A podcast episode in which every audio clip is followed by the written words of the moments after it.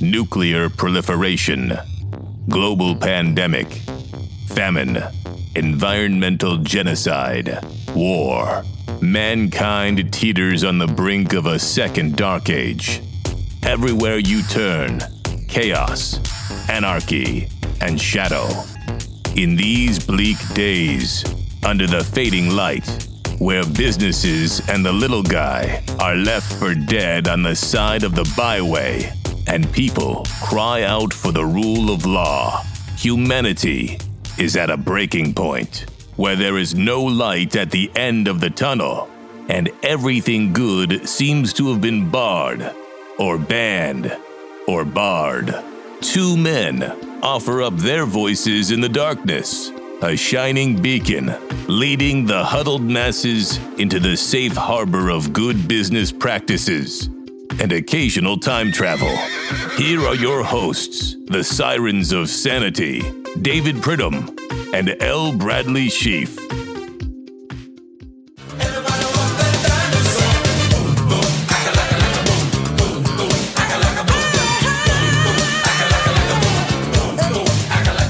What do you think about that, Brad? Uh, boom, boom, shaka, laka, laka, boom. Buddy, it's been years since I've heard that song. And, so I'm glad you were able to go to the back of the rack, as they say, and dig it up. It's a good one. It's catchy. And now I'm afraid it's going to be stuck in my head for, you know, hours to come. But you know what? That's all right. Those are the risks you have to take. Brad, starting with COVID corner, newsreel, more lockdowns, Germany, France, and Chile. I know you've been following the Chile situation um, really closely. Meanwhile, in the US, things are starting to open up. I know in the Northeast, they started with the prisoners and they vaccinated all of the prisoners. And then they moved on to the heads of the teachers' unions and got them. Uh, then after that, they vaccinated all the politicians mm-hmm. so that they, because they're essential. Uh, and then they moved to the nursing home. You know, again, priorities have to be established and followed.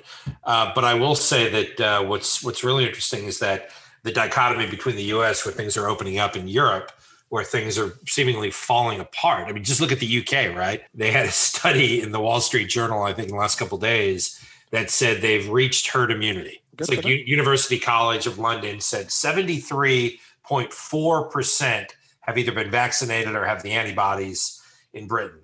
And ah, then good. the same day that Imperial College came out and said, actually, it's 34%. We got to lock down again.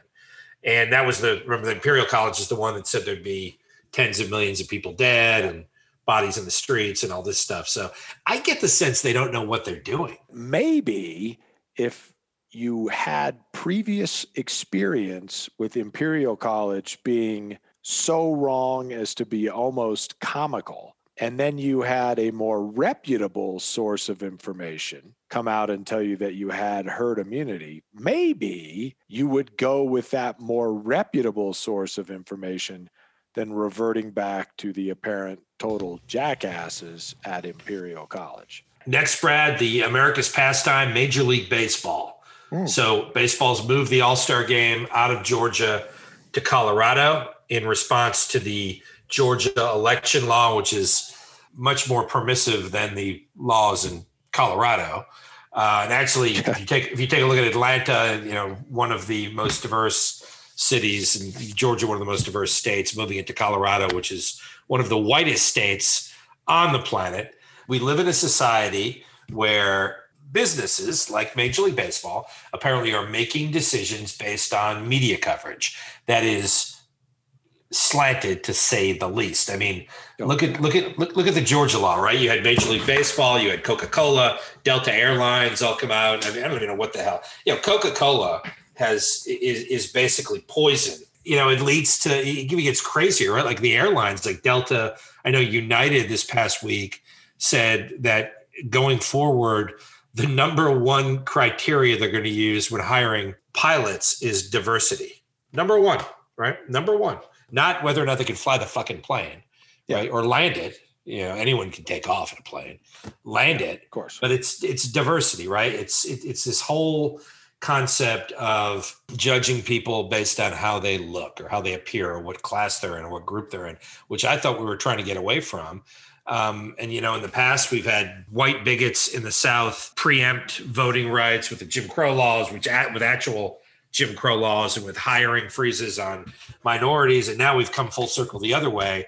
It's wrong in both cases, but we've completely yeah, it will never be bonkers. right. You can't make that right. Well, you're a yeah. racist. I mean, yeah. if that's your number one priority, you're going to pick people for positions based on their race. Then you are a racist. Yeah, it's important to be merit based in hiring. I mean, you look at our company; we that's how we do it, and we have a pretty diverse workforce. The other way you could do it is how we do it on the show and just pick people at random. That's how we ended up with Jared as our producer. And then what you get is a guy who's apparently out shopping for electronics while you're on your podcast. I mean, that's exactly right. That, that is exactly right. And that's a lesson in um, sort of management, managing people and bringing people on board. You want to have people uh, who are there based on the merit, based on uh, what they've done. And you end up with diversity if you do that right. On the other hand, if you pick people at random like Jared, you have someone shopping in an Apple store when the studio audience is you know filing into the studio ready to see the program, right? Ready for the big boxes of rice to be toted out, looking for the guest uh, guest stars, um, and no producer in sight. Well, I will say this: it was kind of Jared to hold the door for our studio audience on their way in as he was on his way out. Now, admittedly, there were some quizzical looks as people recognized him. I mean, Jared is a is a known entity, obviously, and people were saying to themselves, "Isn't that the producer? Why is he leaving? Yeah. Is there a problem?" No, no, don't worry, folks. Sit down, be comfortable. Show's going on. It's just that our producer needed a case for his iPhone six, and so he's uh, he's at the Apple Store, but he'll be back. Uh, next, Brad, the Supreme Court, Stephen Breyer asserting himself uh, with the big Google Oracle uh, suit. Apparently, uh, you really can't own or create software anymore without the large tech companies being able to steal it. But at least Stephen Breyer, all 80 some odd years uh, old, uh, who's on top of this technology thing, is on the case. Well, that's the problem, right? You probably know this. I do not. I don't know how the Supreme Court picks who is going to author any given opinion or decision. I don't know if it's random. I don't know if somebody says, "Hey, I'll do it," and everybody just goes, "Hey, that's great. It's on you." I don't know. Screw it. I'll, take it. I'll yeah, take I'll it. take it. What the hell? Who cares? It's Google and Oracle. Anybody heard of those folks? I'll take it. Right. I mean, I, so I, I don't know how that works. The way the way I understand it works is that the, the if the chief justice is in the majority, he can write or he can assign it out. I, I, I am in no position to criticize or question Judge Breyer's or Justice Breyer's overall legal bona fides, right? Especially since he's been on the court. I have certainly not taken the time to go back and review other decisions on other areas of law that he's written. But I can tell you, he sucks out loud in the technology area. And you would think that the Supreme Court, the Chief Justice, would have recognized that long ago and said, Hey, Steve, why don't you sit down for this one? We'll let someone who's less than 100 years old write this opinion and then you know you're certainly welcome to add your thoughts because obviously it's a collaborative effort but yeah i mean putting breyer on the byline as it were of this particular decision you're basically telling people we don't really care about this uh, next brad something we've added this week because again a lot of the uh, folks in uh, the big uh, madison avenue studios and basically they said look people like the high tech they like the big flashy outer space stuff. And if you look at podcasts over the last few months, the people were crying out for more discussion of the Verna uh, program that sent spacecraft after spacecraft after spacecraft after spacecraft from the Soviet Union towards the planet Venus. And so people said, "Look, that's that's exciting. You think it's Star Trek or Star Wars or or or Lost in Space, right? With the robots and the high tech and the lasers. That's what they want to hear. They want to understand more about this whole Verna thing, right? We talked about the the Verna I believe thing. It's actually Venera. Listen again. but Let's not get complicated. That's not what they people care about. They want to talk about launching spacecraft at the planet Venus, Brad. And Verna 13 or Venera, again, whatever you say, 13, this time of year, 1982, was the first craft to land on the planet Venus and send back pictures. And it lasted 127 minutes. And then it then it was eviscerated by the atmosphere. And I'm no astronautical engineer, but uh, I think if you put the time and effort into building a spacecraft that will take a probe to Venus, and then once it gets there, you get a solid two hours and seven minutes of data back. Yeah. You got to be over the moon about that, right? Yeah. But in any event, we'll be talking more about the Verna or Venera project in the coming weeks. And there may be a time machine surrounding that at some point. Again, we're working on the oh, particulars. Boy. But in any event, let's go right to a time machine now, and something a oh. little bit more pleasant, a little bit more um, conducive to human existence. How about Los Angeles, California, April 1984? Well, I, I, tell you what, you're only taking half a step up from Venus if you're going to go to LA in the in the 80s, my friend. Well, I mean, you're getting ready for the Olympics. It's a great time. Reagan's president. So, LA, California, everyone knows the rules for Time Machine. Brad goes back in time with a malt beverage, a Zima, alfresco Terminator style, and tries to resolve major conflicts. Um, everyone knows April 1984, there was a, uh, big uh, altercation between a man and a woman. Uh, the son of the couple interfered, got shot, and at that point, R and B had changed forever. Right, Marvin Gaye was laying dead. His dad had killed him. Marvin Gaye Sr., a minister, yeah. killed him. So the task this week, and this is this was voted on by uh, the members of the studio audience. No help to Jared. We had to do this all by sign language and secret signals. Um, you go back in time. You've got a four pack of Zima. Uh, you're there uh, before the fatal shooting of Marvin Gaye. Let's get it on, Marvin Gaye, sexual healing. But you know, as not many people did at the time, that Marvin Gaye Sr., who's a minister, a Christian minister of God, is also a crossdresser, which is a fact. You can Google that now. It's a fact. So, how do you handle this situation? It's a conundrum, canard, some would say. Others wouldn't. Well, how is it a conundrum? I mean, you want to prevent the murder of nearly anyone, right? I mean, I suppose there's a list of folks you would say, nah, they're probably better off dead, but not Marvin Gaye, right? And certainly not at the hand of his father, who was obviously a troubled person in his own right. You know, if you're a Christian minister and a cross dresser, then you're probably looking for a Zima, right? Like you're probably just looking around for a Zima, right? Just to take the edge off. I mean, you've got there's some conflict going on there. It's going to bring the tension down, you know, several notches. And then I'm able to pull Marvin Gaye Jr. aside, apologize for the fact that, you know, I'm not wearing anything other than the the little cardboard container of Zima, which I'm now using to protect my modesty, and explain to him, hey, you might want to, you know, make yourself scarce because the old man has kind of lost it and uh, you know I'm to obviously compliment him on on his musical talent and gifts, and then I'm to send him on his way. I mean that's that's the way we do that, and then I'm going to get on my way. And by the time old man Gay is through with his Zimas, young Master Gay is out of the house. I'm gone. He's got to deal with four empty bottles. Hopefully, his wife is also taking the opportunity to make herself scarce, and I think we're all set. All right, Brad. This week in innovation. Okay. So these are again innovative steps, things that have happened that changed history. First, uh, April 1865, Appomattox Courthouse. Robert E. Lee surrenders to U.S. Grant, unconditional surrender. 1912, the technological marvel, the Titanic, set sail this time of year, 1912, the Titanic. Yeah. Now, 1961, the first man in space. Do you have any idea who it was? Yuri Gagarin. Correct. From the Soviet Union. Ah, interesting. So the Venus Project doesn't look so dumb anymore, does it?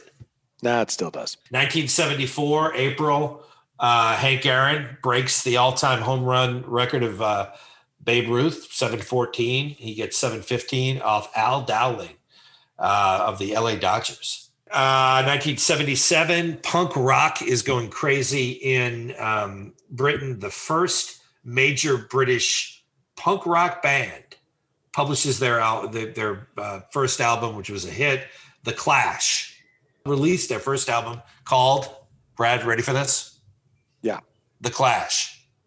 There you go. And why go any other direction? If you like your name, you like your name.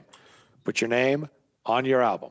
And then finally, 1981, the first space shuttle Columbia launched. Uh, again, not towards Venus because we didn't have the chutzpah no. or the imagination to do that. That's it. So, Brad, finally, uh, we get to presidential pole position. Unfortunately, the news is not good.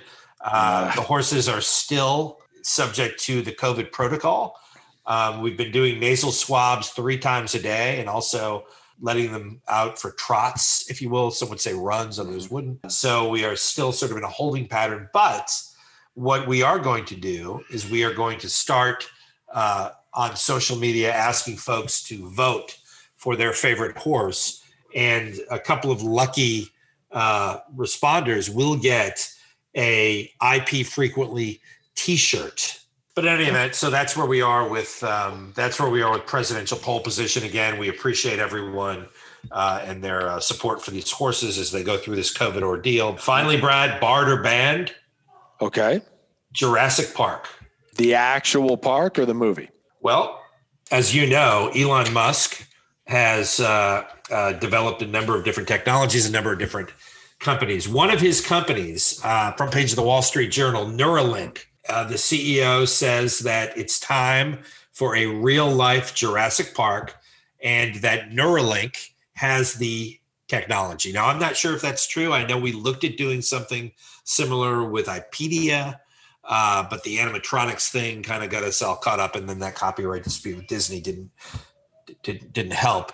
Um, but what do you think? I mean, uh, is Neuralink going to uh, develop a real life Jurassic Park with uh, dinosaurs and uh, the like? Well, I certainly hope not. I mean, you don't have to watch much of that movie before you realize that was a bad idea. You know, now maybe the folks at Neuralink are smart enough to sit down, you know, go through that movie frame by frame, figure out where mistakes were made, and maybe that will be enough to develop a safe and beneficial Jurassic Park. But I have my doubts, buddy. I mean, I, once you see that Tyrannosaurus Rex chasing down that Jeep, you got to ask yourself, huh, you know, I would have been better off going to a roller coaster park than, you know, this. It would take about 15 years of breeding and engineering to get to a number of super, and I'm quoting here, super exotic novel species of dinosaur, which could then be put into a park like setting where people could go and visit, similar to a zoo or a theme park. Um, but again, how, how do you, what is the definition of a super exotic novel breed of dinosaur? Like if you shit one dinosaur, that's pretty exotic, isn't it? think if you can just produce a dinosaur and make it available for public observation, you're, you're probably doing yourself okay in the dinosaur breeding realm. But in any event, uh, yeah. So I think I think we're both. Are we both leaning towards Bard, or are we saying no? Let's get. Yeah, I'm, I'm going to say that's a bad idea. Yeah, I'm. I'm going to. I'm going to. I'm going to put a bar down on that. Look, if you want to create, what what did he call it? Super exotic and novel, like super exotic and novel species. Of yeah, dinosaur. yeah, of dinosaur. Yeah, that's see that. Mm-hmm. Yeah, I'm. I'm not going there could be a bad move. Well, there it is, and that's that's uh, again another great tenet of business. We take a look at the entire landscape and not just how cool it would be to have a dinosaur running around the earth. Well, Brad, I think we've reached the end. There's nothing else we can do here. No, we've solved some problems. We've established some precedent. We've created some fences around bad, you know, genetic ideas. I think we've done our job, buddy our work here is done. Hopefully next week those horses will be back in tip top shape and ready to go. But uh, uh, until then, we'll have to just uh, continue with our uh, our hopes and our, our dreams for them. Which, after all, is why we're here to sustain the hopes and dreams of the average American small business owner here on IP Frequently. This has been IP Frequently, once again clearing a forest of lies with the machete of truth. You're welcome.